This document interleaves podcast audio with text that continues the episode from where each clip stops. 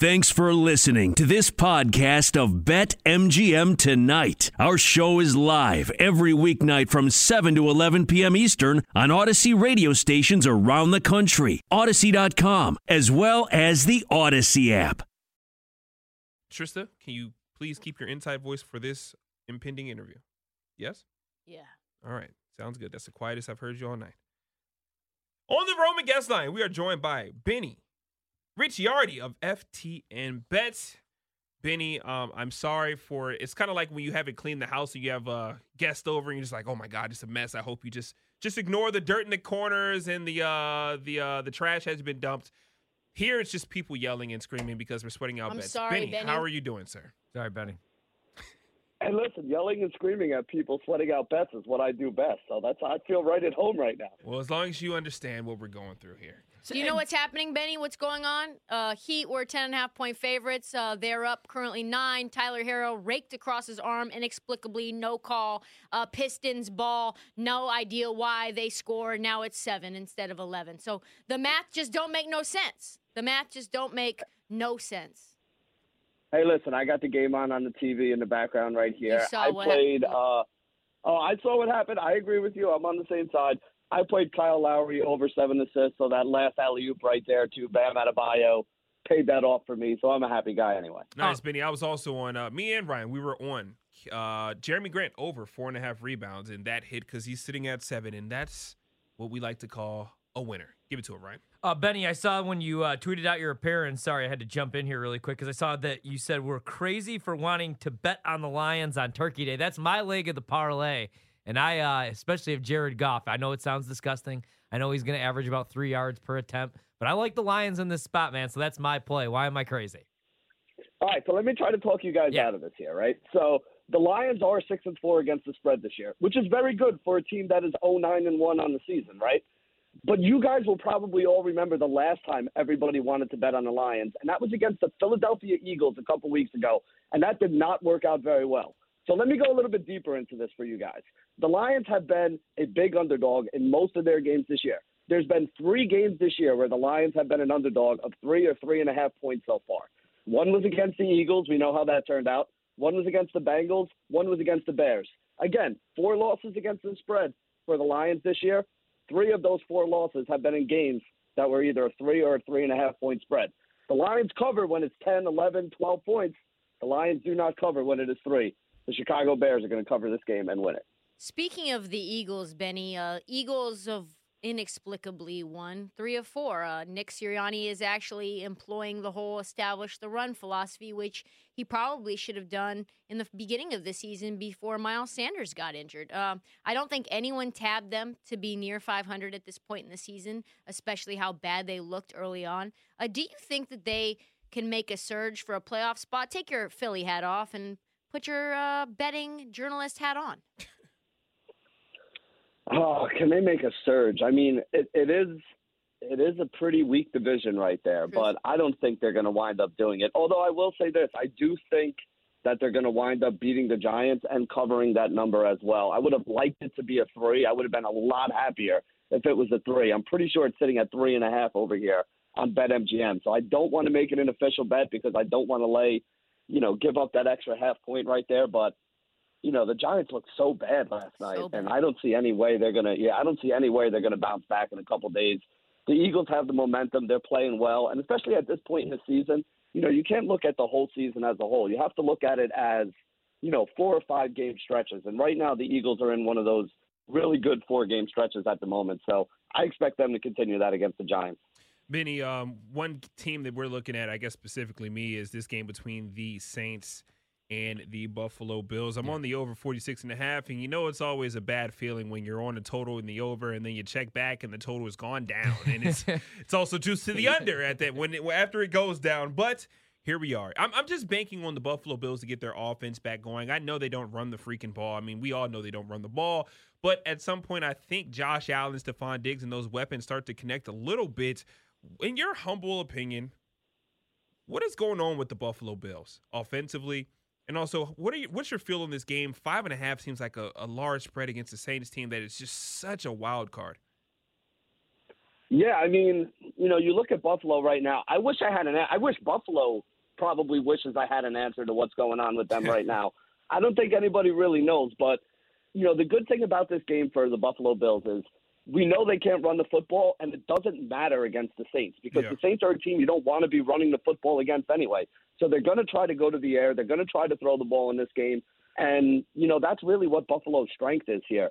I'll tell you what, if you really want a crazy bet for this game, this is one that I put in today over on BetMGM, one that I like a lot. Josh Allen, two rushing touchdowns here. Wow. Because you know that they're not going to be able to run the ball any other way than dropping back into the passing. And, you know, maybe he winds up scrambling out there and getting into the end zone. So if you like the over and you like a lot of points for Buffalo in this game, I like Josh Allen to get in the end zone twice here. You're getting over 10 to 1 on this bet here. A nice little something to end off the uh, Thursday night Turkey Day slate. Uh, Benny, one interesting game is the Browns taking on the Ravens, and the Browns have been a bit of a disappointment, and they're all beat up. And the Ravens, they hope to get Lamar Jackson back. They're going to be four point favorites now in this spot. I feel like with the four, I'm going to have to play Cleveland, even though I hate it.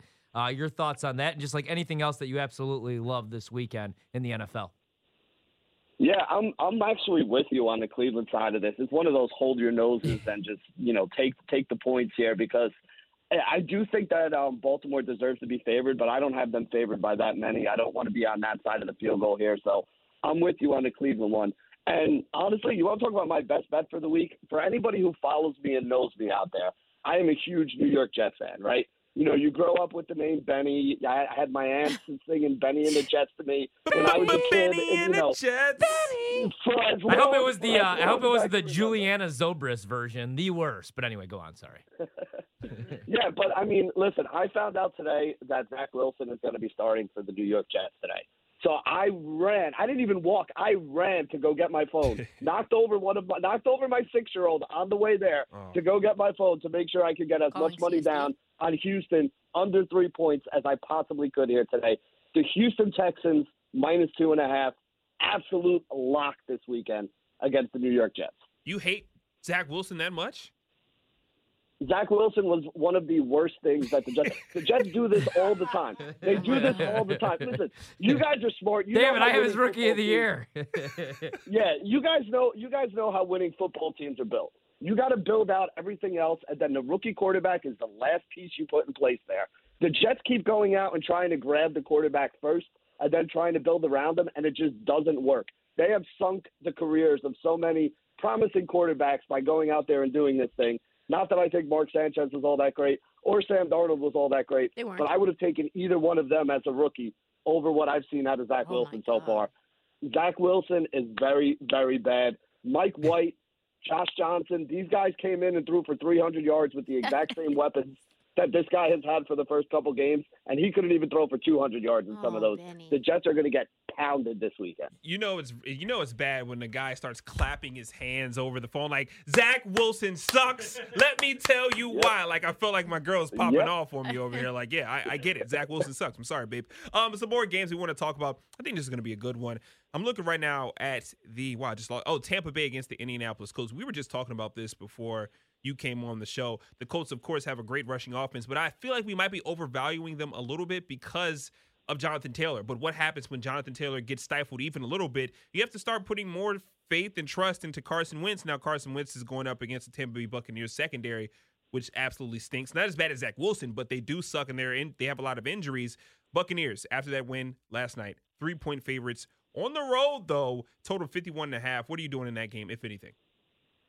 Yeah, I'm on, I'm with you. I'm on the Tampa Bay side here. Tampa Bay's run D is really good, so they're going to be able. No one's going to stop Jonathan Taylor Right. and, and the Colts. You're not going to completely shut them down, but yeah, they are going to make yeah, they are going to make it tough on them, which is going to put a lot more on Carson Wentz. You have Carson Wentz against Tom Brady in this game right now. So if you're down there in the fourth quarter and Tampa Bay gets a little bit of a lead, who do you feel more comfortable putting the putting the ball in their hands to win the game? Do you feel more comfortable with Tom Brady going out there and making plays, or do you feel more comfortable with Carson Wentz going out there? Right. uh, Carson Wentz. No, I'm kidding, of course. I don't know, man. I don't know.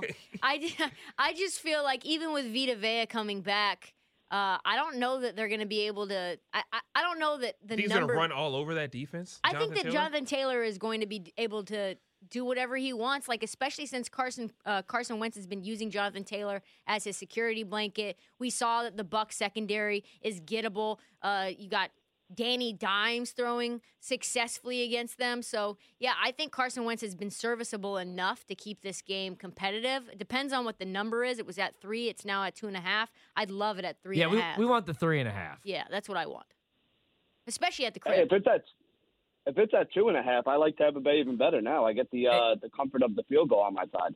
Hey Benny, since you uh, hate my Lions pick, let me uh, let me see if you have interest in this one. So a couple weeks back, I was all about the New England Patriots, and the price is kind of boring now, but they're plus five fifty to win the AFC. Thoughts on that one? I know everybody was hyping up the Bills, but the Bills don't look great right now. Uh, if you had to play anybody today to win the AFC, are you taking the boring price with the Chiefs now that they look all right, or what do you think about the Patriots? Man, that defense and Mac Jones looking good. Yeah, listen, you know, it's it's a Belichick coach team, right? And the one thing that we've known about him for years and years and years are that his teams are always going to be better at the end of the season than they were at the beginning of the season. So he's got them playing really well right now. We, I think we've seen him. It might have been about 20 years ago, but I think we've seen a pretty good Patriots defense win a Super Bowl with a young quarterback back there who, you know, understands his role. And that's what Mac Jones is doing really well right now. If you look at the passes that he's throwing, throwing a lot of short passes out of the backfield to the running backs, throwing a lot of short passes to the tight ends out there.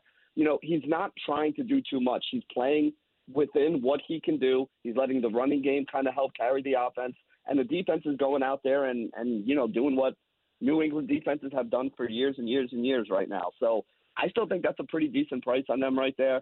They are in the driver's seat here. Heck, if you don't like uh, Buffalo to win this weekend, they could even go up like a full game or a game. I think they're up a half a game. They'd be up a game and a half on Thursday if Buffalo winds up losing that game. So I'm on board with the New England pick. I don't think it's crazy. Yeah, I'm afraid of uh, Belichick in any halfway Scenario. decent team at Yeah. this point in the season. Benny, thank you so much for joining us, man. And I'm trying to, hey, I'm going to try to talk you into it once again. Head over to BetMGM. You could tail us on the turkey leg parlay. Turkey I, leg parlay. I know the over is plus probably a stretch, and you know, rooting for the Fighting Dan Campbell's is always emotional because he's always crying. But we see value, and he got boosted to plus six hundred. Thank you so much, Benny, for joining the show, big dog. Oh, anytime, man. You guys, you guys got my number if you ever need me again. We will. Oh, we definitely will. Uh, can you do Thanksgiving for all all of us? Kidding, halfway kidding.